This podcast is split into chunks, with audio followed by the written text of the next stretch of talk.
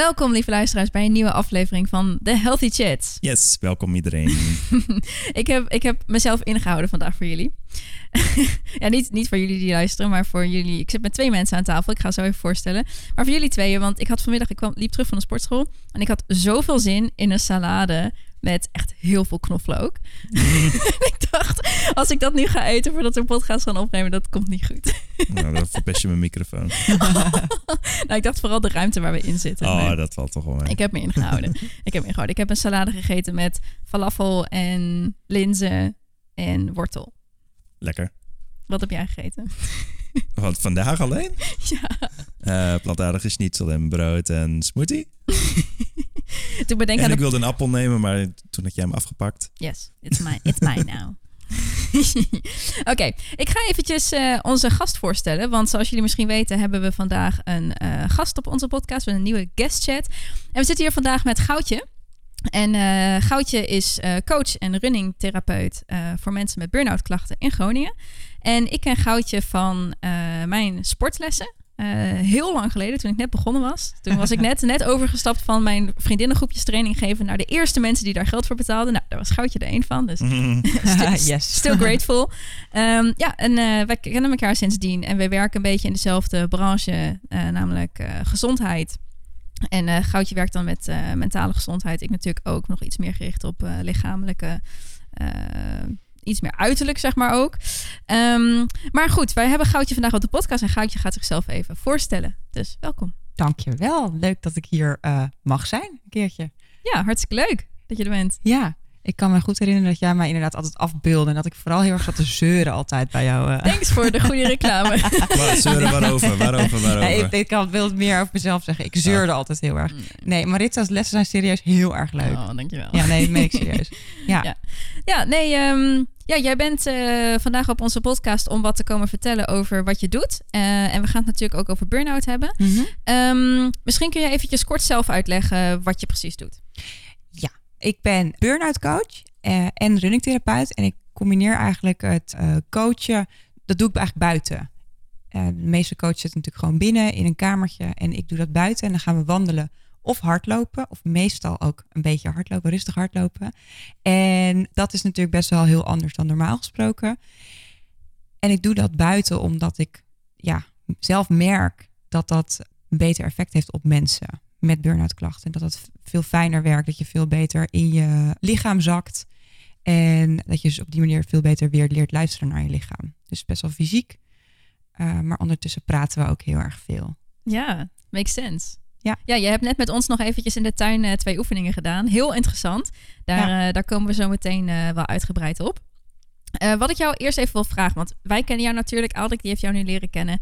Maar de luisteraars die hebben nog niet zo heel erg goed een gevoel bij jou. Mhm. Dus wat wij altijd doen als we iemand te gast hebben op de podcast, is vragen of diegene zich even uitgebreid wil voorstellen. Gewoon je privéleven eigenlijk. Mhm. komt natuurlijk ook vast een beetje werk in voor. Maar wie ben jij aan de hand van jouw dag? Hoe begint Goudjesdag en hoe eindigt Goudjesdag? Nou, mijn dag begint met een wekker. En dan, uh, hoe laat? Hoe laat? Oh ja, goede vraag. Uh, uur of zeven. Wat voor, wat voor dag zitten we trouwens? Ergens een dinsdag Ach, of gewoon, zo? Ja, oh, een dins, nee, een woensdag. Oh, woensdag. Een woensdag, ja. Daar lig ik dan samen met mijn vriend Niek. En uh, dan gaan we allebei eerst schelden op de wekker. Dat is heel gezellig. En vervolgens gaan we uit bed, gaan we de hond begroeten, Teuntje.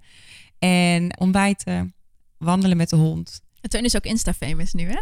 Teun is hartstikke Insta-famous. hartstikke. Nee, niet zijn eigen Insta. Dat gaat me echt, dat is te veel werk, denk ik. nou, hij komt best wel vaak langs bij jou, maar het is echt leuk. Ja, ja hij heeft ook echt een schare fans. Dus uh... dan ga ik met de hond wandelen. En daarna begint mijn werkdag eigenlijk een uurtje voor half negen. En dan uh, zet ik een kopje espresso. En dan uh, open ik mijn laptop. Ga ik heel even checken of er bijzondere mail is waar ik direct iets mee moet. En dan daarna stap ik meestal in de auto en soms op de fiets. En dan rijd ik naar mijn coachlocatie. En dan uh, hoop ik altijd dat het mooi weer is. Dat is hier in Groningen, Dat is wel fijn. Ja, dat is in Ja, Groningen. Ja, Groningen, ja, ja. ja. En uh, dan begint mijn eerste coachsessie. Dan doe ik er twee of drie meestal. En dan ben ik een uurtje of 12 à 1 weer thuis. En dan ga ik altijd, behalve vanmiddag, normaal gesproken ga ik dan altijd uitgebreid lunchen. Met de tv gewoon aan. En, uh, want dan ben ik echt even moe. Moet ik even opladen. Soms ga ik even douchen. En dan zit ik weer met mijn hond wandelen. En dan smiddags is het tijd voor administratie, content maken, aan mijn bedrijf werken eigenlijk. Of afspraken, andere afspraken. Intakes kan natuurlijk ook nog. Ja. En dan, nou, verschilt heel erg per dag. Maar woensdag is wel een dag dat ik vaak wat eerder stop met werken. Mhm. Dus dan heb ik om, eh nou, een uurtje vier ben ik klaar. Lekker, mooie tijd. Ja, niet veel werken. Nee, zeker niet. Nou, dat is toch luxe als je dat, eh, als je dat kunt doen voor jezelf. Eh, Ja, dat klopt. Maar ik, dat, is wel, wel, dat is wel een goede. Ik bewaak heel erg daar mijn grenzen. Ik weet dat ik te veel werk. Ook als ik bijvoorbeeld s'avonds ga werken of zo, dan, dan dat vreet mij gewoon op. Ja.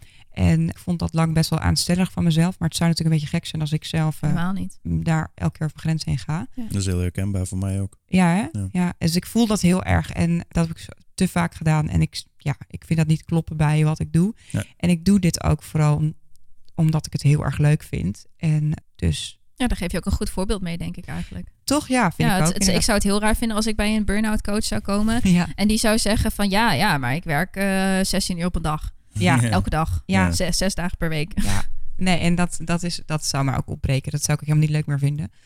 En zoals ik al zei, hè, mijn, mijn, het coachen zelf is, is mentaal en fysiek natuurlijk af en toe best wel heel zwaar. Dan moet ik echt mijn kop houden. Ja. Dat wil ik ook niet op de automatische piloot doen. Dus dat vergt ook rust. Ja. Nou, en dan s'avonds ga ik lekker. Ja, het, eh, door de week is het eigenlijk gewoon heel saai hoor. Ga ik gewoon lekker Netflixen. Dol op Netflix. Ik ook. Heb je, kijk je wel eens tv? Heb je een guilty pleasure? TV. Of op Netflix. Ja, ne- ja Netflix heeft wat minder guilty pleasures. Maar ik, ik zit zo te Oh. Oh. vrouwen. Ja, ik, zit, ik kijk eigenlijk alleen maar 's ochtends tv. Dit had ik nog willen vertellen over mijn ochtendroutine. Die ik dus niet echt heb. Maar ik was dus deze week, wilde ik hem veranderen. Want ik kijk 's ochtends, eh, sta ik altijd op, ga ik ontbijten. En dan kijk ik altijd het nieuws. Maar ik werd zo depressief van de afgelopen tijd dat ik dat niet meer wilde. Dat Maar heb ik meegekregen, ja. het is niet gelukt.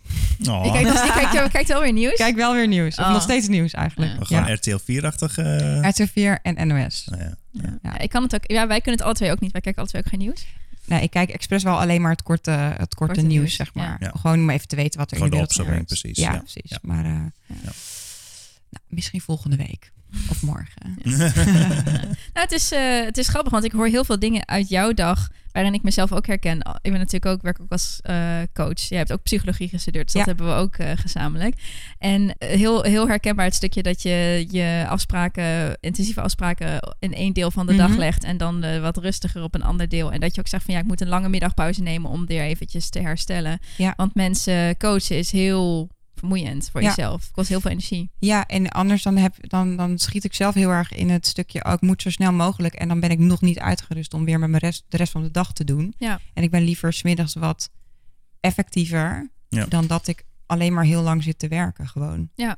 Naar mijn tv's, naar mijn scherm zitten kijken. Ja. Laptopscherm. Ja, ik volg je natuurlijk ook op Instagram en ik vind het heel mooi dat je daar altijd laat zien dat je dat je soort van viert dat je eigenlijk zoveel tijd voor jezelf neemt. Want Ja. ik denk dat we dat te weinig doen. We hebben het in een van onze eerdere podcasts benoemd dat we het eigenlijk helemaal niet goed vinden dat wij ook af en toe delen van oh ik heb ik heb gisteren echt ik schaam me er zelf voor. Ik heb gisteren een werk, werkdag gehad van 12 en een half uur. Foei. Je Ja. moet je nergens voor schamen, want dat heeft ook weer geen zin natuurlijk. Nee, nou ja, Dat- ik bedoel, ik schaam me ervoor dat ik het zeg maar. Want ik, ik had echt een, ik had een ultieme dag. Was superleuk. Ik kwam vol met energie thuis. Dus als het echt slecht voor mezelf geweest was, dan had ik het ook niet gedaan. Mhm. Maar eigenlijk is het niet goed dat we dit laten zien. Want er zal iemand zijn die dat hoort en denkt van... Oh, maar zij doet dat ook. En Ja. dan moet ik het Ja, ook doen. En voor diegene is het misschien... Ja, het is glorificeren. Ja. Voor Ja. diegene is het misschien niet goed. Klopt. En ik, ik merk ook wel dat ik af en toe met andere ondernemers inderdaad eh, wel eens praat. En die, die zijn dan altijd aan het werk. Yup. En dan Ja. denk ik wel eens, oh, eh, moet ik dat niet ook? En dan, en dan denk ik, als ik daar al, al, Ja, al ja, ja. gevoelig voor ben, Dat terwijl ik daar echt echt een filosofie Ja. over Ja. heb, Ja, precies. dan eh, ja, hoe moet dat voor anderen zijn? Want Ja. ja. hard werken is niet, ik ben niet vies van hard werken, helemaal niet. Maar ja, liever slim werken. Ja, nou precies. Je kunt efficiënt ja. werken. Hè? Ja. Eh, ik bedoel, ik, volg ook genoeg mensen die dan eh, op een zaterdag nog gaan werken. En uiteindelijk hebben ze tot vier uur niks gedaan. En dan doen ze nog één uurtje, doen ze nog wat. En Ja. dan denk ik, ja, dan heb je de hele dag voor op kantoor gezeten. Waarom zou je dat doen? Ja, Ja. Kun je, toch, kun je toch beter even gewoon op een woensdag gewoon echt even knallen. Niet op je telefoon zitten. En dan heb je het toch ook af. Ja. Ja. Maar wij zijn alle twee meer van de, van Ja. die werkwijze. Ik weet ook zeker dat ik een betere ondernemer en een betere coach ben als ik veel tijd voor mezelf. En daar bedoel ik niet mee ja. dat ik alleen maar gezonde dingen doe hoor. Want ik bedoel, in het weekend is het. eh, vraag me niet die dag te beschrijven. ja, ik weet toevallig dat jij ook wel eens een terrasje pakt. ik pak wel eens een terrasje, ja, inderdaad. Toen ze weer open waren, zat ik er als eerste. Inderdaad. Nou, ik ook trouwens. Ja? Ach, jij bent- is dat zo? Ja, toen het net open was, toen zat ik ook Ik heb net, nog steeds eh, niet op het terras gezeten, volgens mij. Ja, maar jij, jij zit er sowieso niet veel. Volgens mij niet. Ik ben wel uit eten geweest, maar Ja. niet echt op het terras gezeten? Nee, volgens mij niet. Jij? Nee. Weird. Probably, not. Nee. Nou goed. Anyways. Ehm, ik, vind het, ik vind het een hele leuke dag. Ik, eh, ik hoop dat jullie een beetje een beeld bij Goudje hebben. Want Goudje die is dus eh, vandaag eh, bij ons op de podcast. En ik heb haar gevraagd omdat we nog helemaal niet gesproken hebben op onze podcast over mentale gezondheid. En dat is natuurlijk ook een heel belangrijk deel van gezondheid. En daar gaat de Healthy Chats natuurlijk over. Wij willen eigenlijk alles aspecten van gezondheid willen we langs hebben. Wetenschappelijk, niet wetenschappelijk, eh, psychisch, lichamelijk, sport, voeding. Alles komt een beetje langs. En wat ik heel mooi vind aan Goudjes werk, aan jouw werk, eh, is dat jij ook de insteek hebt om mensen weer te leren luisteren naar hun lichaam. Ik weet dat jij dat eh, echt als, eh, als soort van richtlijn hebt, als, als leus, zeg maar, staat ook op jouw website. Ja. En wat ik ook heel belangrijk vind, en daar komen we zo meteen op, is dat burn-out heeft een hele negatieve lading Mhm. denk ik. En er wordt vaak, het wordt vaak een beetje weggemoffeld. Ik heb Mhm. wel eens mensen bij mij in de trainingen en ik vraag altijd van, goh, zijn er dingen die ik moet weten? En dan komen mensen altijd even naar me toe en zeggen, ja, ja, ik, ik doe iets rustiger aan, want ik, ik heb Mhm. een beetje last van, eh ben, je ben een beetje, beetje in de stress. Dan vraag Mhm. ik door en dan zeggen ze, ja, ja, ik ben eigenlijk al een half jaar in een burn-out. Ja, dat is wat anders dan ik heb een beetje stress. Ja. En dat vinden ze toch nog wel heel moeilijk om dat te zeggen. Nou, ik heb het ook gehad. Ik ben overspannen geweest. Ik geloof dat jij het zelf ook gehad hebt ja, ik heb er tegen aangezeten. tegen aangezeten. Ja. en het is echt een van mijn grote missies naast mijn gewone werk om dit een aanspreekbaar thema te maken. En Mhm. daarom wil ik jou graag op de podcast hebben, zodat jij gewoon lekker hierover kunt vertellen. En dat mensen zich niet alleen hoeven te voelen Ja. Mhm. dat er hier aan tafel twee mensen zitten die het hebben gehad. En één iemand die het denk ik ook wel herkent. Of niet? Mm. Stilte. ah, gelukkig maar. Nou, jij hebt ook Ja, wel periodes van stress gehad dat je voelt dat het niet goed ging, toch? Ja, zeker, zeker. Maar Ja. goed, ik weet niet precies dan wat de grens van eh burn-out is. Maar misschien dat we daar eh, later nog even op Ja, misschien dat Mhm. je dat gelijk kan beantwoorden. ja. Ja, dat is wel eh, sowieso een hele goede vraag, want waar hebben we het eigenlijk over inderdaad? Ja, wat is een, wat is een burn-out? Wat is een burn-out? Eh, een burn-out is eigenlijk een bundel van symptomen. We, we, ze in de wetenschap zijn er zelfs niet helemaal over e- eens wat nou de definitie ervan moet zijn. Hm. Maar eigenlijk is het, is het, ben je burn-out als het, als het gewoon niet meer gaat. Als je gewoon letterlijk, soms letterlijk je bed niet meer uit kunt komen of letterlijk geen thee meer kunt zetten. Bur- burnt out, zeg maar. Burnt out, ja, opgebrand. Ja. ja. Oh ja. En je bent eh, waar je last van hebt, even in, in paraplu-termen zeg maar, is je bent opgebrand, de, helemaal uitgeput, extreem uitgeput, fysiek en mentaal. En bij dat stukje mentaal kun je denken aan dat je gewoon zomaar moet huilen of enorm prikkelbaar bent. Ja, zonder echt aanwijsbare reden, zeg maar. Dat je ja, mentaal uitgeput, dat voelt heel, heel naar. Daarnaast hebben de meeste mensen met burn-out ja, amper nog zelfwaardering. Hebben het gevoel dat, dat er niks meer uit hun handen komt, wat ook vaak zo is trouwens. Controleverlies. Ja, enorm. Ja. En, dat, en, en ook daarnaast dat ze zichzelf niet meer goed herkennen. Mm. En dat ja, hangt hier ook allemaal mee samen. Want ja, als je eerst heel sterk was voor je gevoel. Ja. En je komt je bed niet meer uit. Of je kunt geen thee meer zetten. Of je, je, je, je concentratie eh, is weg. Ja. Ja, dan herken je jezelf niet meer. En je komt vaak ook dat je, dat, dat is ook heel vaak gebeurt, dat je gewoon alle plezier in je leven of in het leven of in je werk of in je vrienden of je familie, dat je dat gewoon verliest. ja. Wat, wat is daarvan de overlap met een depressie? De, ja, dat is best wel, dat is wel een ingewikkelde vraag. Depressie of de, depressieve eh, gevoelens zijn soms onderdeel van burn-out. Ja. Eh, burn, of ja, Wer- werken ze vaak samen, zeg maar? hoe bedoel je? Nou, als in, eh, heb je een depressie als je een burn-out hebt? Of heb je... Nee, je kunt wel als je maar lang genoeg in die, die burn-out blijft negeren, dan Ja. kun je absoluut wel in een depressie komen. oh, op die manier. maar een ja. depressie is eigenlijk echt dat je helemaal lusteloos bent en nergens meer zin in hebt, ja. maar ook aan de dood denkt. Ja, ja, Eh, precies. Ja, eh, ja. En een burn-out is misschien dat je het ook niet, dat je het meer niet meer kunt. Dat je het misschien Ja. wel wilt, maar dat je Ja. het gewoon lichamelijk ook niet kunt. Precies. De Ja, meeste mensen met ja. een burn-out die hebben nog Ja. een enorme eh, wilskracht. Ja. Dat herken ik wel. maar komen niet meer verder. En Ja. die k- worden daar heel boos over op zichzelf en op de wereld en noem het maar op. Ik zie Ja. hem aan het ja, oh, dit is heel Ja. herkenbaar. ja. Ja. want ik, ik, dat, dat weet jij ook. Ik heb, en daar, dat is een vraag aan jou. Mhm. Ehm, wat zijn lichamelijke eh, kenmerken van een burn-out, als je die weet? Ja, ja, die, ja, die weet ik, gelukkig. Eh, nou, maar dit is alleen een hele rits. Er Ja, zijn gooi- gooi ze zo'n- maar uit. Ik heb, een, ik heb zelf een lijst op mijn website staan met 75 symptomen van burn-out. Wauw. Dus je kunt ook, burn-out is ook iets heel vaags, iets heel ongrijpbaars. Daarom is het ook zo'n raar onderwerp. Ja. Maar goed, eh, fysieke klachten, dat je helemaal stijf staat van de spanning, dat je totaal uitgeput bent, een heel zwaar gevoel in je lichaam, verkramping in je schouders, eh, Zware spieren en zo. zware spieren, spierpijn kan het ook gewoon zijn, Oh ja. maar ook oorzuizen Ja. of Mm. piep Oh ja, in je oren, Ja. hoofdpijn, buikpijn. Buikpijn is Ja. ook een enorme die eh, heel erg door stress kan worden veroorzaakt. Ik had zelf, eh, het hartklopping had ik inderdaad. Ja. Ik had zelf duizeligheid. Ja, duizeligheid ook echt absoluut. Eh, concentratieverlies. Ja. Ik had ook dat wat jij zei, een, een verlies van je sense of self. Ik Ja. had het gevoel dat ik niet in mijn eigen lichaam zat. Heel gek. Oh, ja, dat ik als ik in de spiegel keek niet... tuurlijk wist ik dat ik het was. Maar Mhm. ik- het is niet dat gevoel van herkenning was er niet. Ja, is echt een soort, ja, een soort afstand of Ja, zo. afstand inderdaad. Heel raar. Heel slecht slapen trouwens. Ja, ik denk dat dat een hele grote ja. is. Ja. En, of, eh, of juist heel veel slapen. Dat kan ook. Ja, ja je, je, je hormonen zijn natuurlijk in de war. Dus je slaapt, je bent moe op tijd dat je eigenlijk wakker wilt zijn. Mhm. En wakker op tijd dat je eigenlijk moe wilt Ja. zijn. Ja, en niet slapen veroorzaakt stress. En stress veroorzaakt niet Ja, slapen. Dat Dus is, dat is de negatieve enorme... spiraal. Ja, ja. ja, ja, piekeren. Piekeren is, is, dat is geen lichamelijke, maar wel een fysieke. Ja. Of uh, mentale. Wat zou jij zeggen als iemand nu ons gesprek luistert met misschien een beetje de interesse voor, voor een burn-out en misschien een beetje het vermoeden heeft van goh, misschien ga ik ook in die richting. Wat zouden soort van giveaway signs zijn dat je die kant op aan het gaan bent? Eigenlijk bij alles denk ik, als je er echt merkt van... hé, hey, ik, ik heb er last van. Ik zit veel in mijn hoofd. Ik pieker veel. Je Ah, angstig. angstig, ja, dat is een enorm inderdaad. Maar dan ben je eigenlijk al best heel ver natuurlijk. Ja, ja. S- stressig. En eigenlijk als je niet meer helemaal jezelf, jezelf voelt, zeg maar. Hm. Als je weet dat je ooit een, een, een, een leuk, vrolijk persoon was. Ja, en dat En je nu, kunt eh, dat nu ja. niet meer zijn. Dus eigenlijk is dat een hele belangrijke. Maar weet dat een burn-out, ehm, dat de meeste mensen die je coach, die echt thuis zitten met een burn-out, die zeggen, ja, het was er ineens. En Ja. dan zeg ik, nou, dat denk ik niet. Laten we even gaan Maar kijken. voor hun voelt dat alsof ze Ja. over een drempel gegaan zijn. Ja. Dat het Ja. er in één keer is. Alsof Dat- ze inderdaad de- letterlijk op een dag niet meer, niet meer Ja, eh, ja.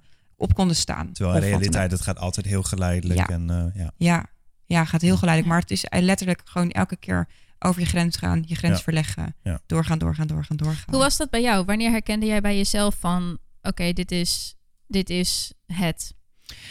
Nou, bij mij is het een klein beetje anders. Want ik heb toen ik eh, begin, nou, toen ik twintig was ongeveer, heb ik een depressie gehad. Dat sluimerde altijd een beetje zo, maar toen was het, was het echt, zeg maar. Mhm. En toen heb ik heel veel geleerd. En toen wist ik ook dat ik een, een aantal jaar later zat ik, zat ik op een baan waar ik gewoon echt niet op mijn plek was. Het was niet eens dat het werk niet leuk was, maar de baan was gewoon echt een mismatch met mij.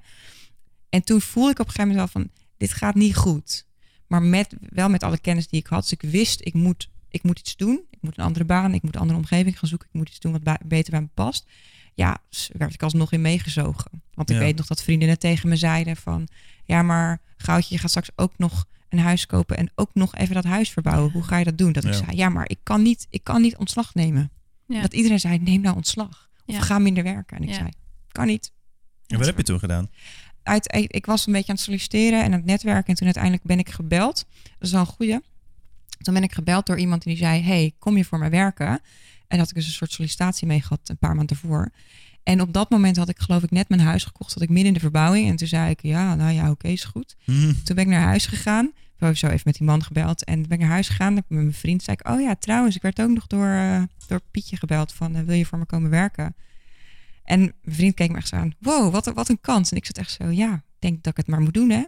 Echt met mijn verstand wist ik nog van, volgens mij vind ik dat heel leuk. Maar ik voelde dat gewoon niet meer. Ja. Ik voelde niks meer. Ja. Oh, ja. Alleen maar vermoeidheid. Ja. Ja, heftig. Maar dat was de juiste keuze als ik dat zo eh, Toen was het begrijp. ja, zeker de juiste keuze. Ja. Ja. Ik kwam nog Ja. bij dat ik even een eh, hersenschudding kreeg. Dus dat ik een maand lang verplicht rustig aan moest doen. Oh, Dus dat was... eh, oei. ja. Maar wat was dan de grootste factor op dat moment dat, dat echt eh, dat je werk deed waar je gewoon constant eh, de energie wegzoog? Ja. Ja, dat was voor mij toen. eh, eh, het was niet eens dat ik, eh, dat ik 60 uur per week werkte. Of, of nee, het was helemaal niet dat ik 60 uur Nee, per het week kan ook werkte. gewoon met 30, in, de 30 uur in de week Kan, Ik, denk dat Ja. dat een hele belangrijke differentiatie Ja. is. Want toen Ja. ik zelf eh, in die overspannenheid... Ik, ik heb geen burn-out gehad, maar toen ik dus overspannen was... toen ben ik heel veel gaan googlen. Want ik had niemand in mijn omgeving waar ik daarmee over kon praten. Mede een reden trouwens dat wij met jou hierover willen praten. Dat je in elk geval iemand hebt. Ehm, want ik denk dat het eh veelal de heersende gedachte is dat je een burn-out krijgt omdat je te veel gewerkt hebt. En eh, tenminste, dat is waar, wat ik altijd met een burn-out associeerde, was eh, mensen die 60 uur in de week werken, die krijgen een burn-out. Ja, en dat, dat heb, je- heb je een soort van zelf in de hand. Dus tussen aanhalingstekens, waarom snap je dat niet? Ja, En dat is, maar dat is zo niet waar. klopt. Want het is wat jij zei, Aldrik. Het is eh, een factor in je leven die je energie zuigt. Ja. Ik had toen dus gegoogeld en toen kwam ik eh, op de definitie of de oorzaak van een burn-out is als ehm, iets in je leven jouw frictie veroorzaakt, maar je hebt niet het gevoel dat je daar invloed op kunt uitoefenen om het Mhm. te veranderen. Dus het is het gevoel van onvermogen, Mhm. terwijl de situatie blijft bestaan en blijft energie vreten. Ja. En dat is die lek die ontstaat, Ja. waar, waar je uiteindelijk ingezogen wordt. En dat kan in, werk zijn, dat kan letterlijk in alles zijn. Relaties, ja, dat kan Ja. in alles zijn. Het is, dat is inderdaad, dat veroorzaakt stress. En st- hoe, ja, st- burn-out is gewoon een overload aan stress. Ja. Dat je zo lang aan stress. En waar stress kan door alles veroorzaakt worden. Ja. En stress is ook veel... Ik vraag wel eens aan mensen, heb je stress? Dan zeggen ze nee. En dan zeg ik, eh, spanning dan misschien? Of angst? Ja. Dat is hetzelfde, hè? Dat is ook ja. niet Ja. hetzelfde, maar Ja. dat is op één spectrum, zit Ja. dat. Ja, precies. Ja. Ja. Ik wil trouwens wel, ik heb zelf niet echt in die burn-out gezeten. Ik ben er tegenaan gelopen. Ik had al die symptoompjes wel, maar ik zat niet zo... Nee, je was Bij de grond. niet al dat je niet meer Nee. En je was nog maar. op tijd om in te grijpen. Ja, absoluut. eh, Want ja. ik, het moment dat ik ander werk ging doen, zat ik echt van, oh Ja. nee, dat, eh, dit past wel bij me. En ik kon, was gewoon weer hersteld. En, eh, Maar, Ja. maar ja, voordat we hierover gingen praten, toen zei je al een beetje dat dat vaak ligt aan die grenzen. mhm. Grenzen zeg maar van buitenaf, maar ook van binnenuit. Mhm. Dat ze dan niet in staat zijn om de grenzen bij zichzelf te voelen. Mhm. En dat ze daar dus, dus eigenlijk altijd doorgaan en Ja. maar doorgaan. En, En ook, ja, het, is natuurlijk, eh, het- het- als we het over oorzaken hebben van burn-out, is het in feite altijd, je bent over allerlei grenzen heen gegaan, of mensen zijn, zijn over jouw grenzen heen gegaan, of je hebt mensen over je grenzen heen laten gaan. En dat kan dus inderdaad van alles zijn, maar het is- we hebben natuurlijk best wel een wereld waarin, je, waarin het ook een soort van stoer is. ja, En ja, ook ja. met sporten bijvoorbeeld. Is Ja, dat is de husselcultuur, eh, noem ik We dat. noemen eh, het de de zo, husselcultuur. We noemen het de. Oh, eh, de healthy cool, we hebben een slang ervoor. Of we hebben alles een slang. Ja, ja, dat, Ja, en dat is natuurlijk een soort van cool. En dat hadden we het Ja. natuurlijk ook al over met... Ja, als ondernemer hoor je 80 uur per week te werken. Ja. Wat een Ja. bullshit. Als je Ja. daar meegezogen wordt, dan ja, dat vind ik. Daar, wel. daar probeer ik dus inderdaad ook eh, tegen in te gaan. Want ik vind Ja. het helemaal niet gezond dat we die kant op gaan. Nee. Dat we dat niet. glorificeren en normaliseren. Dat eh, veel werken, dat dat, dat dat hoort en dat dat stoer Ja. is en ja, zo. Ik- die moet erbij zeggen dat veel ondernemers het inderdaad doen. Ehm, Mhm. Mede omdat eh, je ga- gaat vaak ondernemen omdat je dat echt heel leuk vindt. En Ja. dan voelt je werk niet als, als Ja. werk. Dus dan kost het ook een stuk minder energie. Klopt, ja. En dan Ja. Is het voor jou anders dan dat het van buitenaf lijkt. Ja. Dat, absoluut. dat is alsnog een groot verschil. Want iemand van buitenaf kan alsnog wel denken van... oh, misschien moet ik dat ook doen. En zich daardoor gepusht voelen om zoveel te werken. Ja. Maar daar ligt inderdaad het probleem dat wanneer een ondernemer inderdaad 60 uur in de week werkt, dat hoeft niet te betekenen dat diegene ooit een burn-out krijgt, omdat ze inderdaad doen wat ze leuk vindt. Ja. Maar voor de buitenwereld, wanneer zo'n Mhm. ondernemer gaat dat eh, glorificeren, dan kan de buitenwereld inderdaad denken van, oh, maar misschien moet ik dat dan ook doen met het Ja. werk wat ik niet leuk vind. Ja, En daar beginnen de problemen dan vervolgens. precies. En zolang je iets doet dat helemaal bij je past... en zolang je Ja. in je, je eigen cirkeltje blijft staan, zeg maar... ja, ja, ja. dan eh, is er ook niet zoveel mis mee. Zolang je maar ook natuurlijk slaapt Ja. en rust neemt. Ja. En eh, gezond eet Balans. en balans hebt. En plezier maakt ook nog. Ja. Eh, en of dat nou in je werk is of niet. Ehm, en dat vergeten we heel vaak. Want dan lijkt het, het, het lijkt alsof we altijd alles moeten, want alles kan in, Mhm. deze, in Nederland. Ja, ze staan Ehm, altijd aan. We zijn altijd aan. Ja, Ja. exact. Ja. En het is zo schadelijk hoe we, daar, eh, hoe we daarmee omgaan. Ja, En want ook, ik zie ook genoeg mensen die, eh, die wel gewoon iets doen wat ze heel erg leuk vinden. Hun werk echt oprecht fantastisch vinden. Maar alsnog onderuit gaan. Ja. Omdat ze gewoon vergeten dat naast dat je iets heel leuk vindt. Ja, dat dat je ook gewoon energie kost. Ja, nou, ik zal je vertellen dat mijn overspannenheid kwam Dus helemaal niet door mijn werk, maar doordat ik in verschillende vlakken in mijn leven niet de rust kon nemen waar ik hem Mhm. nodig had. Ik woonde toen in een studentenhuis en er was altijd s'nachts Ja. verkeer op de gang, dus ik sliep slecht. Ehm, ik dit moest op mijn werk moest ik eh, gedeeltelijk dingen doen die ik niet fijn vond. En daar was, eh, toen ik dat aangaf, was daar geen gehoor voor. Mhm. Ja, en je Maar- moest er vaak aanstaan. Ik moest heel voor, vaak aanstaan. En dat was het grote Ja. factor. Ik moest heel vaak so- sociaal aanstaan. Ik ben introvert. En er werd heel vaak van mij verwacht dat ik bij dit evenement was. En bij dat evenement was. En Ja. mijn beste kant liet zien. En ik had altijd het gevoel dat ik ja, iemand moest zijn waar ik mijn energie op dat moment niet zat. Mhm. Ja, ja, ja. En dus grappig genoeg, en dat is, dat is een ja, belangrijk eh, iets om nog toe te voegen. Mijn training geven, wat veel mensen juist denken wat het zwaarste ding aan mijn, Ja. aan mijn leven is, dat gaf mij energie op dat moment. Ja. Daar haalde ik energie, daarvoor kreeg ik mijn hoofd werd vrij daarvan, zeg Ja, maar. Dus dan ik. zie je maar, want dat is ook bewegen in de buitenlucht. Dan zie je maar hoe belangrijk Ja, dat is. enorm. Enorm. Ja. Want ik zei net inderdaad, mijn coaching, dat vind ik best zwaar. Maar als ik daar gewoon van oplaat, is er niks aan de hand. Dan is Ja. het gewoon, dat kost me dan niet eh, negatieve energie of iets dergelijks. Ja. Hey, ik, eh, ik wil er eventjes een, een stelling in gooien. Oh, spannend. Ja, en ik, eh, ik denk dat jij hier namelijk een hele sterke mening over hebt. Dus ik ben daar benieuwd naar. Mhm. Ehm, hoe wordt een burn-out in de maatschappij gezien? Wat is jouw ervaring? Dat is een goeie. Ja, wat mijn ervaring is, ik dat, dat, dat ik, eh, dit vind ik altijd een beetje een ingewikkelde vraag. Want ik denk dus natuurlijk in mijn bubbel dat dat helemaal geaccepteerd is en dat iedereen een burn-out heeft. Wat natuurlijk niet zo is, maar dat het heel makkelijk is om daarover te praten. Maar ik weet dat dat helemaal niet zo is. En vooral de mensen die zelf een burn-out hebben, vinden het ongelooflijk moeilijk om dat toe te geven. Door de stigma? Ja, wat ze vaak zelf ook naar zichzelf toe, denk ik wel een beetje, of niet? Enorm, Ja. enorm. Het is een vorm van accepteren dat je tussen aanhalingstekens gefaald hebt in je eigen ogen, denk ik. Exact. Ja, een van de belangrijkste fasen van herstel naar burn-out is ook accepteren dat je een burn-out hebt. En eh, ik, heb, ik, heb, ik, ik coach mensen die, eh, die zeg maar nog niet over de, over de emmer zijn gegaan, maar die er wel tegenaan lopen. En ik coach mensen die gewoon ziek zijn, Middenin zitten. middenin zitten, echt, eh, echt thuis zijn, zeg maar. Ja, die laatste groep die moet op een gegeven moment wel gaan, iets gaan toegeven. Maar ook dat kan heel lang duren. En dat is echt, dat is soms echt de helft van een traject wat ik met iemand doe. Gewoon Ja, alleen maar ja. accepteren. hey, ik heb een burn-out. Durf je het al hardop te zeggen? Ik heb een burn-out, weet je. En mensen die er nog, die er nog naar, alleen maar naartoe aan het werken zijn. Ja, dat is, en die nog gewoon aan het werk zijn, tussen aanhalingstekens. En gewoon hun dingetjes doen. Dat is soms nog wel ingewikkelder om toe te geven aan zichzelf dat het niet Ja. helemaal goed gaat. Ja.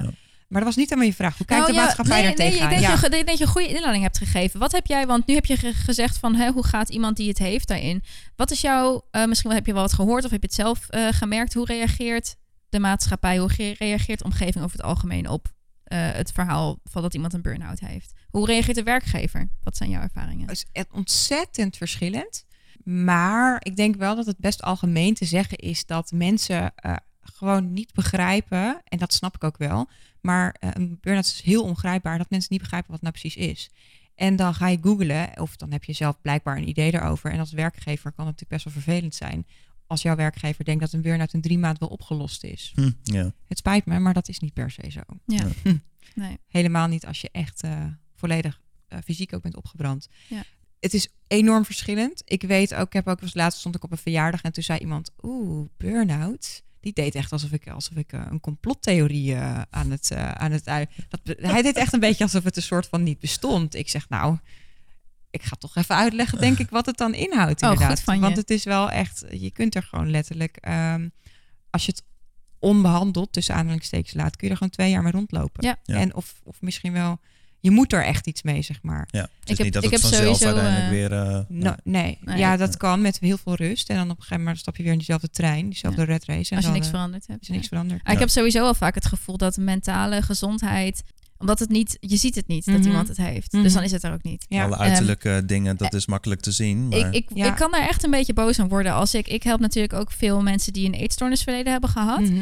Al- hoe vaak die al gehoord hebben van "Ah, je moet gewoon meer eten. Ja, Ja. ja. Maar Ja. dat weet diegene ook wel hoor. Ik bedoel, Precies. ja, je moet gewoon meer rust nemen als je burn-out hebt. Joh, als het zo makkelijk was, dan zou hij het echt wel doen hoor. ja, nou shit, Dus, dus, inderdaad. ja. Try not to say this, please. ja, Want daar heeft diegene. Ja, misschien is dat een goeie. Want ehm, wat zou bijvoorbeeld. Stel je, je bent die omgeving. Je hoort van iemand. Mhm. hè, je bent misschien een werkgever. Of je bent een vriendin of een partner die gehoord heeft dat jou. eh, die, iemand waar je omgeeft. Of Mhm. die, waar je, die voor jou werkt. Een burn-out heeft. Wat kun je doen voor diegene om die te helpen? luisteren. En niet oordelen, alsjeblieft. Goeie. Goeie. Gewoon luisteren. Nou, nog niet, even- niet oordelen en dan luisteren. Nog even, Ja, een ja, keer, ja. nog even een keer voor de mensen En achterin. niet- Niet... luisteren en niet... Of, wel luisteren en niet oordelen. dus. Luister vooral niet naar Maritza. nee, eh, niet oordelen en wel luisteren. Eh, wees er voor iemand en zeg dat liefst honderdduizend keer. En geef die persoon ruimte. Want dat is iets wat die persoon zelf niet meer lukt. En dat moet je dus in extreme geven. En hoe zou dat in de praktijk bijvoorbeeld kunnen? Als je een bijvoorbeeld zou geven bijvoorbeeld? De hand bij de hand pakken als het nodig is. Maar eh, vooral gewoon ook het initiatief bij die persoon laten. En eh, ook, ook eh, de ruimte geven om af te zeggen. Of de ruimte geven om nee te zeggen. Oeh, maar dat is ook wel een, eh, dat is een maatschappelijk ding, hè? Ja. Om nee te kunnen zeggen. Dus om eh, nee te zeggen, feestjes en eh, alle afspraken, sociale dingen. Ja. Ja. Dus, eh, want als je dat doet, ja, dan kan de familie aankijken. Zo van, oh, diegene die was er ook niet. Ja. Oh, ik, Ja, heb, ik heb er echt nog ja. heel veel... Zelfs, ja, maar, en ik heb een hele begripvolle familie. Maar toen ik begon met nee zeggen op... Mhm. eh, en ik ga heel graag naar mijn familie toe. Maar toen ik begon met nee zeggen op uitnodigingen... Mhm. toen was daar veel onbegrip voor. En inmiddels gaat het beter.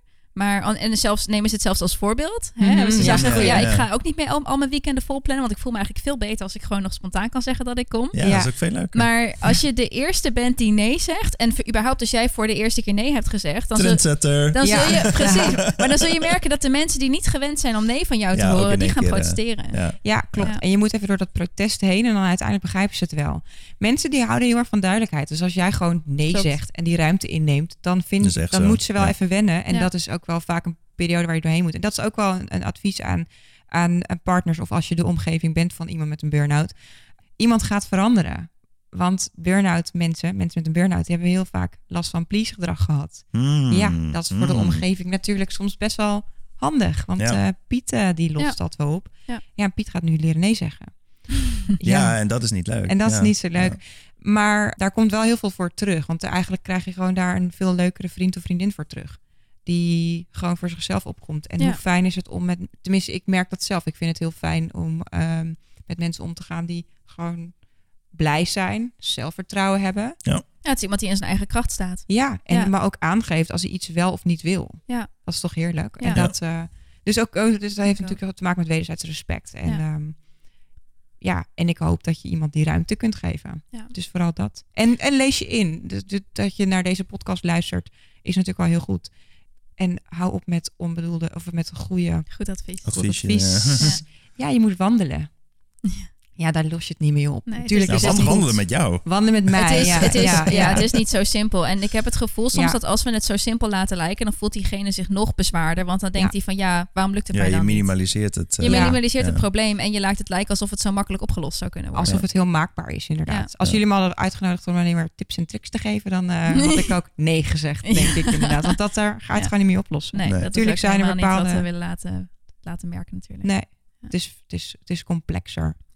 En hoe zou het zijn ehm, als er bijvoorbeeld iemand luistert nu en die heeft een eigen bedrijf met werknemers. En stel, we doen even een case scenario. Stel iemand die heeft een werknemer en die werknemer heeft aangegeven van hé hey, luister, dit en dit is me te veel. Ik moet, ik moet hier ruimte in krijgen. En dat kan eigenlijk niet uit, want je kunt het niet vervangen. Hoe kun je dan misschien als bedrijf toch je bedrijf laten functioneren, maar toch ook gehoor geven aan, aan diegene. Want ik heb het gevoel dat mensen met een bedrijf snel kiezen voor hun bedrijf.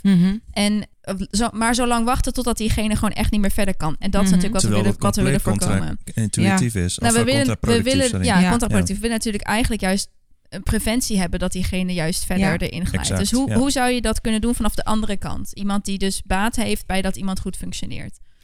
Nou, ik denk dat eh, ontspannen, vrolijke medewerkers sowieso het meest productief en, eh, en, best zijn voor je werk. Ja, en i- ik denk dat je als werkgever altijd moet kijken naar het grote plaatje van je bedrijf. Ja. En als jij alleen maar bezig bent met het moet nu af en eh, er is geen morgen, of er is alleen maar morgen met heel veel deadlines, ja, dan moet je je misschien ook zelf even afvragen of het dat op die manier werkt. En ook daarbij geef die medewerker ruimte en maak het ook makkelijk. Eh, voor de ene medewerker werkt, misschien werkt het voor tien van je medewerkers eh, heel goed om met bepaalde lijstjes te werken, en werkt voor die elfde precies niet. Ja, geef dan die persoon de ruimte om eh, anders te werken, bijvoorbeeld. Ja. Er is Ja. zoveel meer eh, mogelijk en laat iemand gewoon echt zichzelf zijn en zichzelf ook eh, eh, ja, autonoom zijn en geef, probeer te ondersteunen waar, waar wat die persoon nodig Ja. heeft. Dus wat ik hieruit hoor is eigenlijk de vraag stellen van... Goh, wat heb je nodig? Mhm. En wat kan ik jou inderdaad geven? Want vaak is er denk ik best wel wat mogelijk. Ik kan me voorstellen dat iemand Ja. die bijvoorbeeld hoog in de stress zit... best wel baat heeft bij gewoon even twee dagjes in de week thuiswerken. Gewoon even niet Ja, zoveel prikkels om zich heen hebben. En dan zal een werkgever misschien denken... ja, maar ik wil dat je wel gewoon op locatie bent. Ja, oké, maar met corona is er niemand op locatie geweest... en de wereld draait ook nog. Dus Ja, hè, get real people. Het kan dus wel. ja, Hè? Ja, zeker. En ga, blijf met die persoon in gesprek gaan en experimenteer ook. Het hoeft niet het, e- dat, dat het, Dat het het eerste antwoord, gelijk, eh, eh, dat, ja, ja. precies, dat het eerste gelijk goed is. Experimenteer daarmee en eh, laat iemand daar een beetje in vrij. En als je merkt, joh, deze persoon gaat gewoon echt totaal over de emmer, dat werkt niet meer. Zorg dan dat die, dat die, dat die persoon geholpen wordt op wat voor manier dan ook. En Ja. wees ook eerlijk naar elkaar. Past die persoon überhaupt wel op die functie? Ja, goeie. Hè, zoals ik net al omschreef, ik paste gewoon op, ik- echt niet op die locatie waar ik werkte. Ik denk dat Eh. heel veel mensen niet op hun plek zitten wat dat betreft. Nee, inderdaad. En maar dat er, dat er zit heel vaak veel meer rek in die plek Dan je denkt of zo. dan je denkt. Ja. Inderdaad. Wat ik net al zei, je kunt echt wel anders schuiven vaak. Ja. En anders moet je misschien heel eerlijk met elkaar zijn van joh, dit werk past gewoon niet bij je. Uh, Laten we wat anders zoeken voor laten je. we wat anders Ja. zoeken. Laten we gewoon een oplossing zoeken inderdaad. Ja. In plaats van ja, maar morgen hebben we een deadline. Ja. Ja, vaak vanuit de werkgever is het ook nog zo van ja, dan krijgt iemand een burn-out en dan Ja. kan ik niet van diegene af en zo. Dat, dat zijn ook Oh, allemaal dat dingen vind wat ik- helaas dat, meespeelt. maar dat is echt... Maar preventie van burn-out is, is nog steeds totaal niet interessant voor werkgevers. Terwijl een burn-out, hou je even Zo vast, Oh, dat is zo Ja. duur. zo Ja. duur. Dus kost je gewoon een ton. ja. Ja. Nou ja, Een ton. ja, ja. Ja, ik herhaal het nog even voor de mensen. Precies. ja, nee, ja, dat, ik, ik snap dat ook niet. Ik snap niet waarom. Ik heb destijds. Ik kan het nu zeggen, want mijn werk is failliet. Maar ik, ik heb destijds aangegeven op mijn werk. En daar was geen gehoor voor. Hoewel diegene zelf ook een burn-out had gehad. En dat vond ik achteraf heel erg dat, dat, eh, dat ik het heb aangegeven. Want ik had de moed verzameld om te zeggen van... luister, zoals het nu gaat is het te veel. Kan ik thuis werken? Kan ik dit afstaan? Kan ik dat afstaan? Ja, jij gaf zelfs aan. Ik gaf je- zelf aan ja. dat het te veel was. Ja. Want ik wist dat het, niet, dat het niet goed ging. En er werd gewoon gezegd van ja, dat kan niet. Terwijl het in mijn ogen best wel gekund had. Ja, terwijl jij hebt dan ook gewoon, ja, had de ruimte wel ge- gezien dus zelf. Ja. Ja, ik denk dat en daar was je nog. En je ja. kwam met oplossingen Ja. voor hun. Ja, ja, en op een gegeven moment, ik ben het gewoon, ja, toen ben ik het gewoon, ben ik, ik ben inderdaad bepaalde dingen gaan weigeren. En vanaf dat Mhm. moment is mijn, is mijn herstel wel beter gegaan. Ik heb gewoon gezegd, ik ga daar niet naartoe. Ja. Ik Ja. kom daar niet heen. Eh, je hoeft me niet uit te nodigen. Ja. En eh, ja, maar dat, dat moest dus echt, daar had ik geen hulp bij. En ik wil dus graag dat dat het makkelijker wordt. Dat, dat, dat je op het moment dat je een hand uitstrekt, dat, Mhm. dat die ook gepakt wordt door iemand. Zeg Ja. maar. Het, is, het gaat natuurlijk beide kanten op. Het kan heel goed zijn dat iemand ergens wel voelt van... joh, het gaat niet helemaal lekker. Maar joh, ik heb zo meteen vakantie. Hmm. En dan eh, is het wel weer opgelost. Het is soms... Het gaat nu echt... Jij wist hier precies wat, je, wat er nodig was om niet echt om te vallen... of om niet erg te laten maken. Maar heel veel mensen weten dat natuurlijk niet. Nee. ja. Ehm, en dat is ook niet erg. En werkgevers weten dat ook heel vaak niet. Maar Nee. ik denk wel dat als je werknemers hebt, dat het niet alleen maar personen zijn die productie draaien, maar dat het gewoon mensen zijn. Ja, exact. Dus Ja. de menselijkheid in bedrijven mag, wat mij betreft, vaak veel, eh, veel Ja. meer. En ik zie daar wel verschuiving in, denk ik, in, bij bepaalde bedrijven. Oh, dat gebeurt, ja. Dat gebeurt Ja. zeker wel, maar Ja. er is ook wel een verschuiving, denk ik, juist naar de andere kant. Ja. Dus ja, ja, het is Ja. goed dat we erover blijven, blijven praten. absoluut, absoluut, ja. Wat zou jij zeggen? Wat is een punt? Want ik kan me voorstellen dat iemand misschien zich herkent in wat we vertellen, misschien ook bepaalde symptomen heeft, Mhm. ehm, maar ook niet in alles. Mhm. Eh, dat hij denkt van ja, maar dat kan ik allemaal nog wel en dat Mhm. gaat allemaal nog wel prima. Hoe weet ik nou, als ik zo iemand ben, hoe weet ik nou dat het de tijd is om echt stappen te nemen en om bijvoorbeeld iemand om hulp te vragen, bijvoorbeeld jou, Mhm. ehm, in te schakelen? Hoe weet je dat? is heel moeilijk. Maar ik denk wel, als, het, als je voelt, het, het, het beïnvloedt echt mijn leven.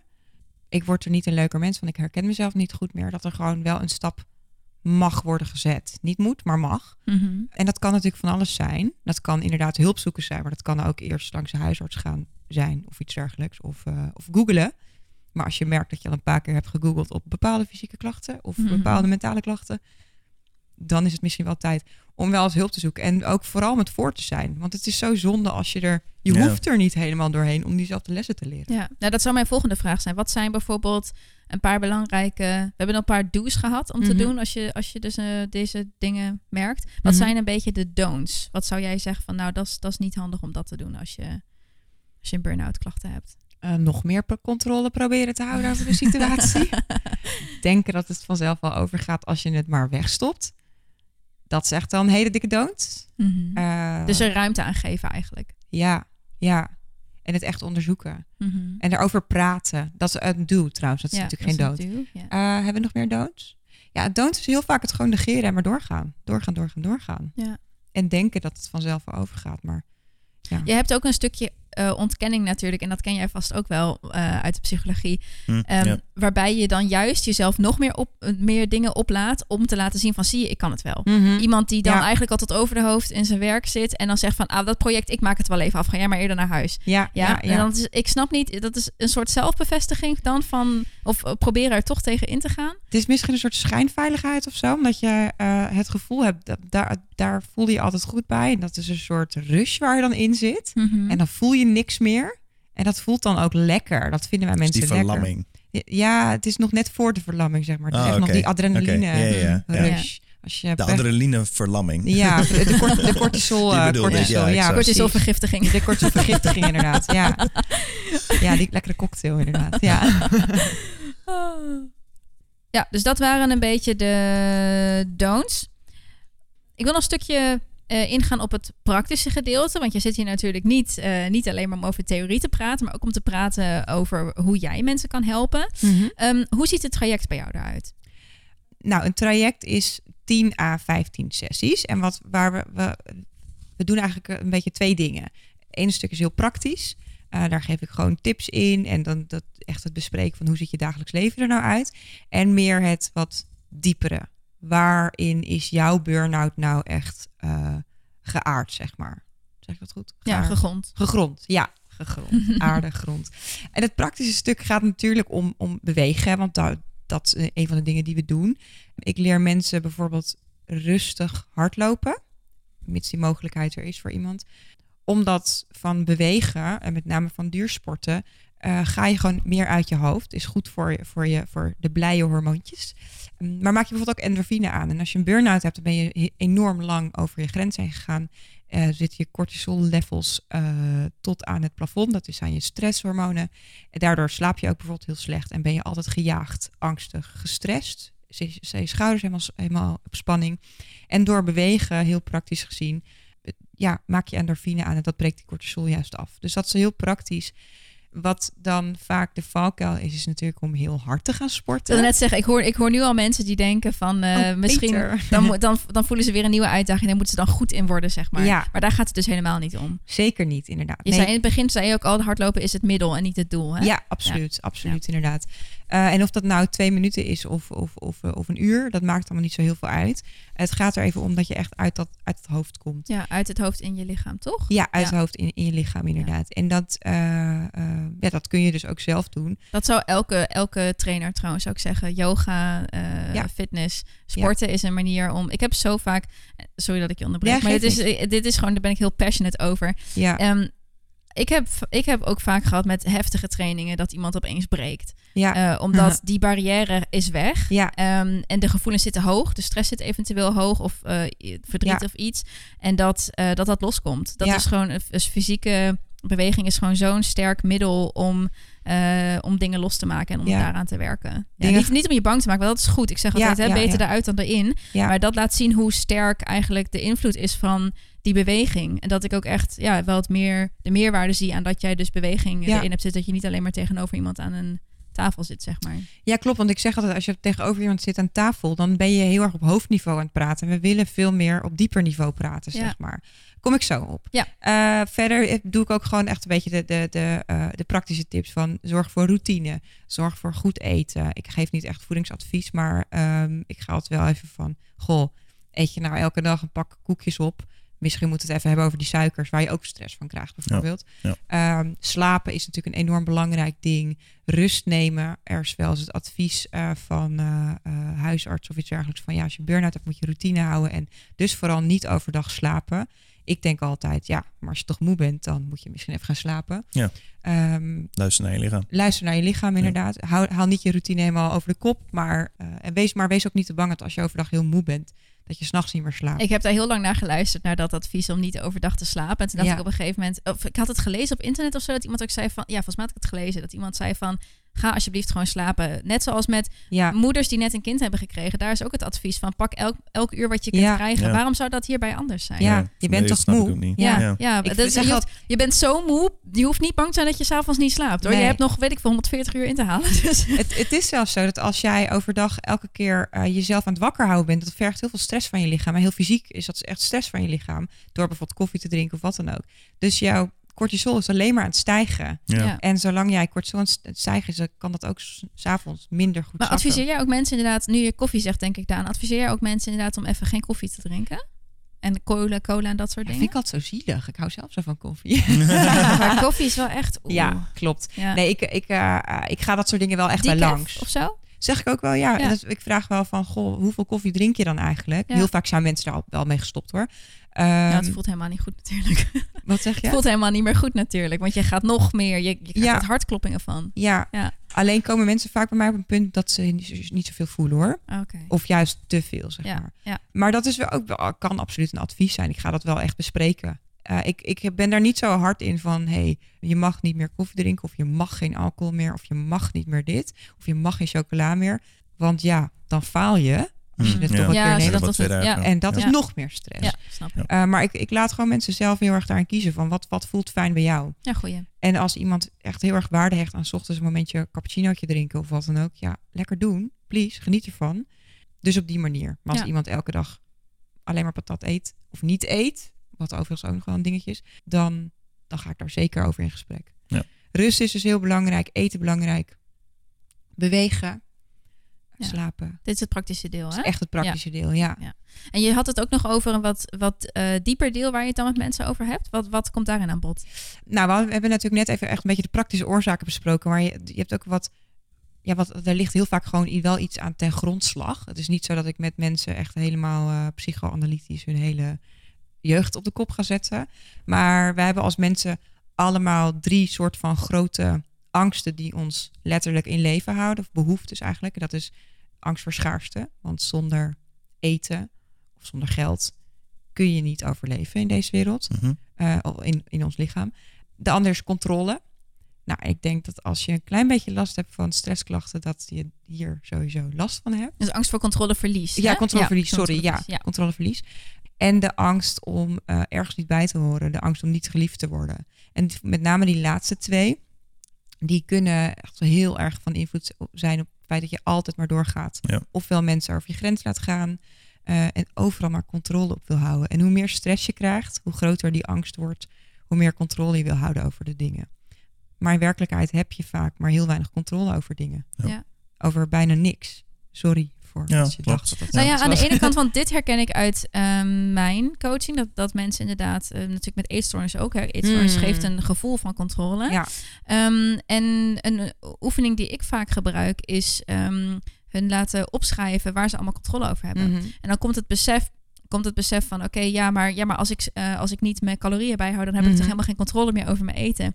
Dus Ja. van ja, maar stopt iemand dan het eten in jouw mond? Doe je Ja, het zelf? ja. en dan, hè, dan moet ze opschrijven van ja, ik bepaal wat ik eet, hoeveel Mhm. ik opschep, hoeveel ik eet, eh, hoe lang ik kou, wanneer ik eet. En dan ineens beseffen ze, oh, ik heb eigenlijk toch nog best wel veel controle, ondanks dat ik dan ehm, Ja. niet calorieën tel. En ik denk dat dat, dat ik me, ik kan me voorstellen dat je als je gaat nadenken over de praktische implicaties die een burn-out zou kunnen hebben, dat je denkt van shit, maar ik kan mijn huis kwijtraken, mijn geld en mijn vrienden Mhm. stoten me misschien af, hè, die sociale uitsluiting dan. Ja. En dat het in de praktijk eigenlijk wel meevalt dat je meer controle hebt dan je denkt, op de goede manier, zeg maar.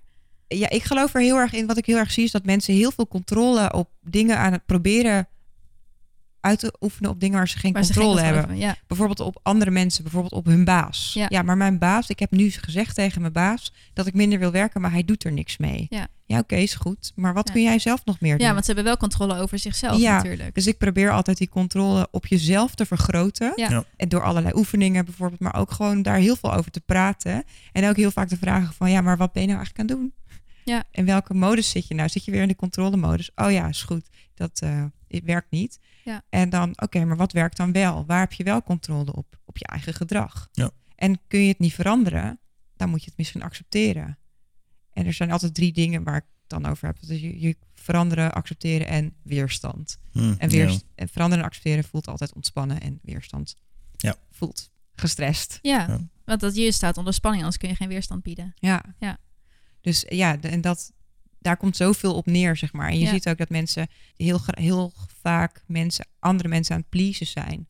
eh, om maar geliefd te worden, omdat ze anders misschien wel worden afgewezen. Ja, ja dat is een. Dat is überhaupt speelt dat veel Ja. in onze wereld, denk ik. En Vergelijken. ik, jij hebt dat ooit een keer gezegd. Volgens mij was dat niet op de podcast, maar in een gesprek met ons tweeën gewoon. Dat, dat we toch de mensen eigenlijk veel meer respecteren die gewoon zeggen wat ze willen en Mm. zeggen Oh, wat ja. ze niet willen. Daar- Ik heb veel meer respect voor de mensen die gewoon zeggen van... Nou jongens, eh, gaan jullie maar lekker, eh, maar deze keer ben ik er niet bij. Mhm. Dan iemand die zichzelf laat overhalen en eigenlijk met tegenzin gaat. En, eh, eh, eh. Ja, die ironisch is dat, je, is dat die mensen die willen respect, maar die krijgen dat niet door Dat steeds maar gezegd, ja. ja, Ja, eh, mee te gaan met anderen. Ja. Maar dat je juist het respect krijgt door wel voor jezelf op te komen. Ja, Ja. En dat is, dat is de paradox Ja, hierin. eigenlijk hadden we het daar net al over, hè? Dat, over het wel of niet nee zeggen. Jij net nee tegen je familie.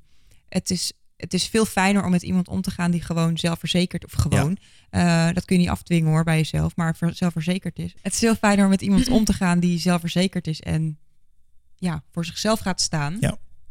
dan dat niet te doen. Ik merk het ook wel eens bij vrienden of vriendinnen of zo, die dan heel meegaand zijn en dan zeggen altijd, ja, maakt mij niet uit. En dan denk ik, ja, zeg gewoon wat je wil, want daar vraag ja, toch naar. Ja, ja, ja. En ik, ik, ik, ik test dat ook vaak bij, bij mijn coaches. Van, ik ben vrij duidelijk. En ik zeg ook altijd van ja, eh, als het me niet uitmaakt, dan maakt het me ook echt niet uit. Maar als, of als ik een bepaalde ruimte geef, dan merk ik vaak dat ze dat heel ingewikkeld vinden. Dan zeg ik altijd ja, maar ik geef die ruimte, want ik weet heel goed mijn eigen grenzen. Als ik het niet fijn zou vinden, zou ik het niet zeggen. Ja. Ja. En dan, of soms ben ik streng voor mensen en dan hebben ze dat eigenlijk niet eens echt door. En dan vraag ik er later naar en dan zeg ik, maar ik ben toch heel duidelijk.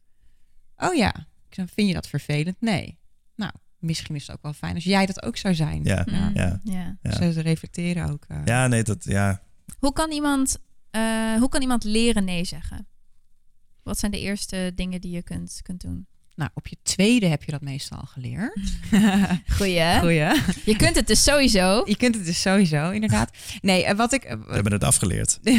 ja, ook. Maar wat, wat ik, wat ik, denk waar het mee begint, en dat is altijd wel, eh, wel interessant. Er zijn natuurlijk, in, volgens mij was het in de jaren negentig of zo heel hip om zo'n assertiviteitscursus te doen. Daar Oh, leer ja, je nee ja, zeggen. Ja, klopt. Alleen daar sta, sta je echt iets mee over. Je moet eerst voelen wanneer je nee moet Ja, zeggen. het, het gaat niet om het nee zeggen. Het gaat Nee. erom wanneer je nee ja, zegt. herkennen wanneer je Ja. nee Ja, zegt. exact. Ja. Ja. Exact. En dat, En dat die grenzen. Ja, die grens inderdaad. En ik, ik leer mensen dat eerst heel praktisch, bijvoorbeeld in het hardlopen. Wanneer is het nog comfortabel? Wanneer is het niet meer comfortabel? Wanneer Ja. zit je echt in het rood? Ja. Daar heb ik ook echt zo'n kleurenschemaatje voor. Groen, oranje, rood. Ja. Mm. Ehm, leer die zachte grens van, oh, het gaat nog wel, maar net niet helemaal meer. Maar.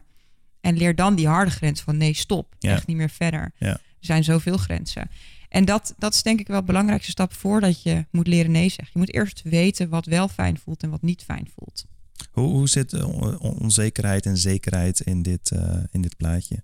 Want ik kan me voorstellen dat... Dat is een beetje kip of ei verhaal Mhm. uiteindelijk van... eh, moet je eerst zelfverzekerder worden om meer nee te zeggen? Of, eh, snap je? Ja, Word je zelfverzekerder naarmate je vaker nee zegt. Ja, Ja. exact. Ah. Het is, ja, het is een beetje een kip of ei, maar het is, het is, je moet ergens een soort ingang nemen. ja. En soms moet je dan dus inderdaad gewoon eerst maar keihard oefenen met Ja, nee precies. zeggen. Ja, Ja. exact. maar, ja, ja. maar het zelfverzekerd, dat, dat leer je al heel erg door te luisteren naar je lichaam, is hij weer. En te vertrouwen op dat je lichaam het wel weet. En dit is echt waar. Ja. Oh, Ja, dat Je je mooi. lichaam van weet mij alles. Ja. Ja, Ja. precies. Je lichaam weet... Ja, Je weet Dit- het altijd. dit is ja.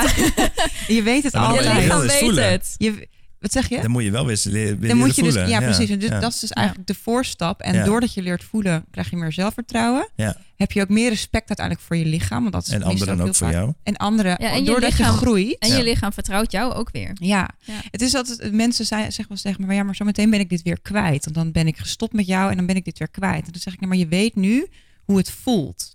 En dat is het belangrijkste. Je, Ja. net als als je bijvoorbeeld niet van pindakaas houdt, dat probeer je één keer, hmm, niet lekker. Dan ga je heus niet nog 30 keer eten. Om zeker te weet weten dat je het echt niet precies. weet precies, om zeker weten dat je het echt niet, dat doe je niet meer. Nee, maar dan moet je wel dus bij je gevoel blijven. En hoe Ja. hoger je in je stress zit, hoe minder je Ja. voelt. Ja. Ja. Hoe moeilijker het is om te voelen. Je had het net over hè, als iemand klaar is eh, met zijn eh, traject bij jou en dan zo van, dan ben ik er vanaf. Dat Mhm. is natuurlijk waarschijnlijk niet zo, ga ik vanuit. Mhm. Geef jij mensen één keer in de week eh, of is het op zoals ze zelf willen? Het, eh, ik begin vaak met één keer in de week. Mhm. En dan op een gegeven moment gaan we op gevoel een beetje, is hij weer, op gevoel een beetje afschalen. Dus Ja. als we op een gegeven moment zeggen van, nou weet je, we, we hebben elkaar vorige week ook gesproken, maar we hebben het nu voornamelijk over het weer gehad. Dan Is een goed teken. is een goed teken. Ja, nee, is een goed teken, Ja, absoluut. Ja, absoluut. Ik heb gisteren bijvoorbeeld, eh, die, eh, die had na maanden haar laatste sessie. Dat was wel een heel lang traject trouwens, maar die, eh, dat was ook vrij heftig. Die had na maanden haar laatste sessie ingeboekt. En toen zei ik, ja, waarom, waarom heb je deze sessie? Want soms is er dan wat aan de hand of zo. Toen zei ze, ja, ik wil het gewoon afsluiten. Niet lullig Oh. bedoeld, zei ze, Ah, maar ik wil het gewoon afsluiten. Ik zeg, nou, dat ben je, maak je me alleen maar heel blij mee. Want, ja. En dan, ja, dat was ook gewoon een, bijna een koetjes en kalfjes eh, sessie. En dat is alleen maar goed. Dus als ik het goed begrijp, dan kan er in de eerste tijd ligt er korter tussen de Mhm. afspraken. En Ja. dat wordt steeds langer totdat iemand dan de eindafspraak maakt wanneer hij of zij wil. Ja, of dat doen we samen inderdaad. Ja. En, Ja. en dan daarna ehm, is het, ga ik vanuit verschillend. De een zal dan alsnog een beetje zijn eigen helingsproces doen. En de ander die is dan inderdaad al, dat is dan de symbolische afsluiting of zo. Ja, het verschilt heel erg. Het- Mijn doel is nooit dat, dat kan namelijk ook niet. Mijn doel is nooit dat iemand aan het eind van de rit beter is. Eh, zeg maar, maar weer. dat ze het zelf weer kunnen oppakken. Ja. En dan, eh, ja. Precies, dat ze Ja. zelf niet de controle, maar de regie Ja. weer in handen hebben, weer grip hebben zeg maar, op hun eigen leven. Ja. En dat voel je wel. We gaan echt door eigenlijk een soort van drie fases heen. Eerst die acceptatiefase en dan meer het praktische stuk. En dan is het ook vaak ja, reïntegreren. Niet Ja. per se in werk, maar Ja, wel in het leven. eigen leven. Ja. Ja, Ja. Even. Ja. Ja. stage lopen in je eigen leven. Ja, Ja, precies. Ja. Oké, nou, ehm, ik ben eigenlijk wel benieuwd voor onze luisteraars. Als iemand natuurlijk hier naar luistert, van hoe kunnen ze jou eigenlijk vinden? Waar kunnen ze meer van jou lezen, horen? Kan dat eventueel online? Zeker. Ik wou zeggen in Groningen. Mhm. op runfreegroningen.nl kun je me vinden. Daar staat, dat is mijn website, daar is van alles te vinden. Eh, daar schrijf ik ook blogs, heb ik ook allerlei eh, korte artikelen over, dus een kennisbank eh, over met name burn-out. En eh, op Instagram ben ik vrij actief. Op goudje underscore runfree. Ja. Nou, ik denk als je mijn voornaam intoetst, dat je me ook wel gewoon Ik vindt. had hem toevallig opgeschreven, het goudje underscore runfree. Ja. Runfree, dus als in het Engels renvrij, Ja. runfree. Klopt. Ja. En jij maakt zelf ook eh, running podcast. Toch? Ja, en dat is nog een, een, een tweede bedrijf van mij. Ik, ben, ik doe ook nog Runfree Online. En dat, daar heb ik onder andere Connect and Run. En eh, dat is iets minder, minder gericht op eh, burn-out en iets meer gericht op het hardlopen. Maar daar leer ik je eigenlijk op een andere manier hardlopen. We hebben het heel vaak, hebben we het natuurlijk al net al eerder over gehad. Mensen die willen graag hard en op prestatie sporten en noem het maar op. En ik leer je juist meer naar je eigen lichaam luisteren Oh, tijdens goed. het lopen. En het is Ja. dus echt wel een, een andere manier van hardlopen. En eh, veel meer op je ademhaling letten. En eh, veel meer op je lichaam letten. Dus uiteindelijk komt het allemaal weer terug op het prestatie samenleving, zeg maar. Dus Ja, dat wel we een beetje. constant de drang hebben om altijd maar weer Ja, ja, te moeten presteren. Of dat nou in het werk is of leven of inderdaad sport. En dat is constant eigenlijk een grens overgaan wanneer je niet ja, dat wilt of kunt. Of, het is eigenlijk altijd bij jezelf verwijderd, ra- verwijderd raken. En Ja. dat is niet Ja. per se de samenleving is stom, maar je gaat mee in die samenleving. ja, ja, Omdat exact. je ja, nee, vindt dat, dat je ja, mee moet. Exact. Ja. Ja, exact. Ja. Ja. Dat is de red race wat je Ja. eerder ook al zei. Ja, exact. En dat is ook jouw missie, geloof ik, een beetje, toch? Jouw drive om mensen te helpen om uit dat alleen maar moeten en Ja. doorgaan en doorgaan en doorgaan te komen. En juist meer missie. van, Ja. van Ja. hoe voelt het eigenlijk? Waar wil ik heen? Ja. En hoe neem ik daar zelf regie over? En zo. Welke behoeften heb je, heb je zelf inderdaad? Ja. en dat moeten, dat ik, dat hoor ik dus ook heel vaak in de gesprekken die ik heb. Was een goeie, goeie dat je dat zegt. Dat sla ik er bijna uit. Goed. Moet, nee, je mag. Ja. Die Of je wilt. heb je. Of Ja. je wilt. Maar Ja. willen is ook weer heel vaak op wilskracht. En wilskracht zit heel vaak Ah, in ja. je hoofd. Ja. Ja. Ja. Dus dan waarom wil je het dan? Mhm. Van je hoofd of van je, van je lichaam? Ja, Ja. dat Van je hart. inderdaad ook. Ja. Ja. Wat, wat wil het? Ja, wat Ja. zit het? Ja, ja ik, ik denk dat wij echt... eh, nou, eh, ik heb wel een goede introductie gekregen in, eh in Burnout. Ik heb echt met, eh, met grote ogen, oren over zitten luisteren naar eh, Goudje. Ik hoop jullie ook. Nou, voordat we helemaal gaan afsluiten, we hebben altijd met de guest chat, altijd met de guest chat, met de tweede, maar we hebben in elk geval willen we traditie maken om met de guest chat ehm, de gast ook eventjes te vragen wat voor quote jij hebt die jouw leven begeleidt of die jou, die jij momenteel heel sprekend vindt. Heb jij die? Jazeker. Ja, ik, hoef, ik hoefde er niet zo heel erg lang over na te denken. Maar is bijna een beetje flauw na deze aflevering. Eh, ja, luister naar het fluisteren van je lichaam, zodat het niet hoeft te schreeuwen. Ik vind, ik vind hem helemaal niet flauw. Ik vind hem juist heel mooi. Ik, eh, Zo ik heb vaak hem ook nog gezegd. eerder gehoord. Dus ja, Jij kent hem nog ik niet, ken hè? hem niet. Nee. Ja, Nee. nee. Eh, luister, naar je lich- luister naar het fluisteren van je lichaam, zodat het niet hoeft te schreeuwen. Ja. ja. Nou, ik vind het heel mooi, want daar zit het stukje luisteren naar je lichaam in en een stukje preventie zit daarin. Ja, heel erg. Dus ja. dat is, hè, dat, zorg dat het niet te erg wordt. Bezig op tijd bij. En dat is een mooi, denk ik, overkoepelend thema van onze podcast. Want we hebben het heel veel gehad over hoe kun je het herkennen, hoe kun je bijsturen, wat zijn do's en don'ts, hoe kun je hulp vragen. Dus Ja. ik vind het eigenlijk een hele mooie afsluitende quote van jou. Nou, mooi. Ja, nou, ehm, ik denk dat wij, eh, wij gaan afsluiten met de podcast. Eh, hartstikke leuk, Goudje, dat je er was. Nou, Ik leuk ga- dat ik mocht komen. Ja, nou, natuurlijk. Ik ga nog eventjes herhalen waar mensen jou kunnen vinden. Namelijk eh, op de website runfreegroningen.nl Yes. eh, en op Instagram, goudje met een D, underscore runfree.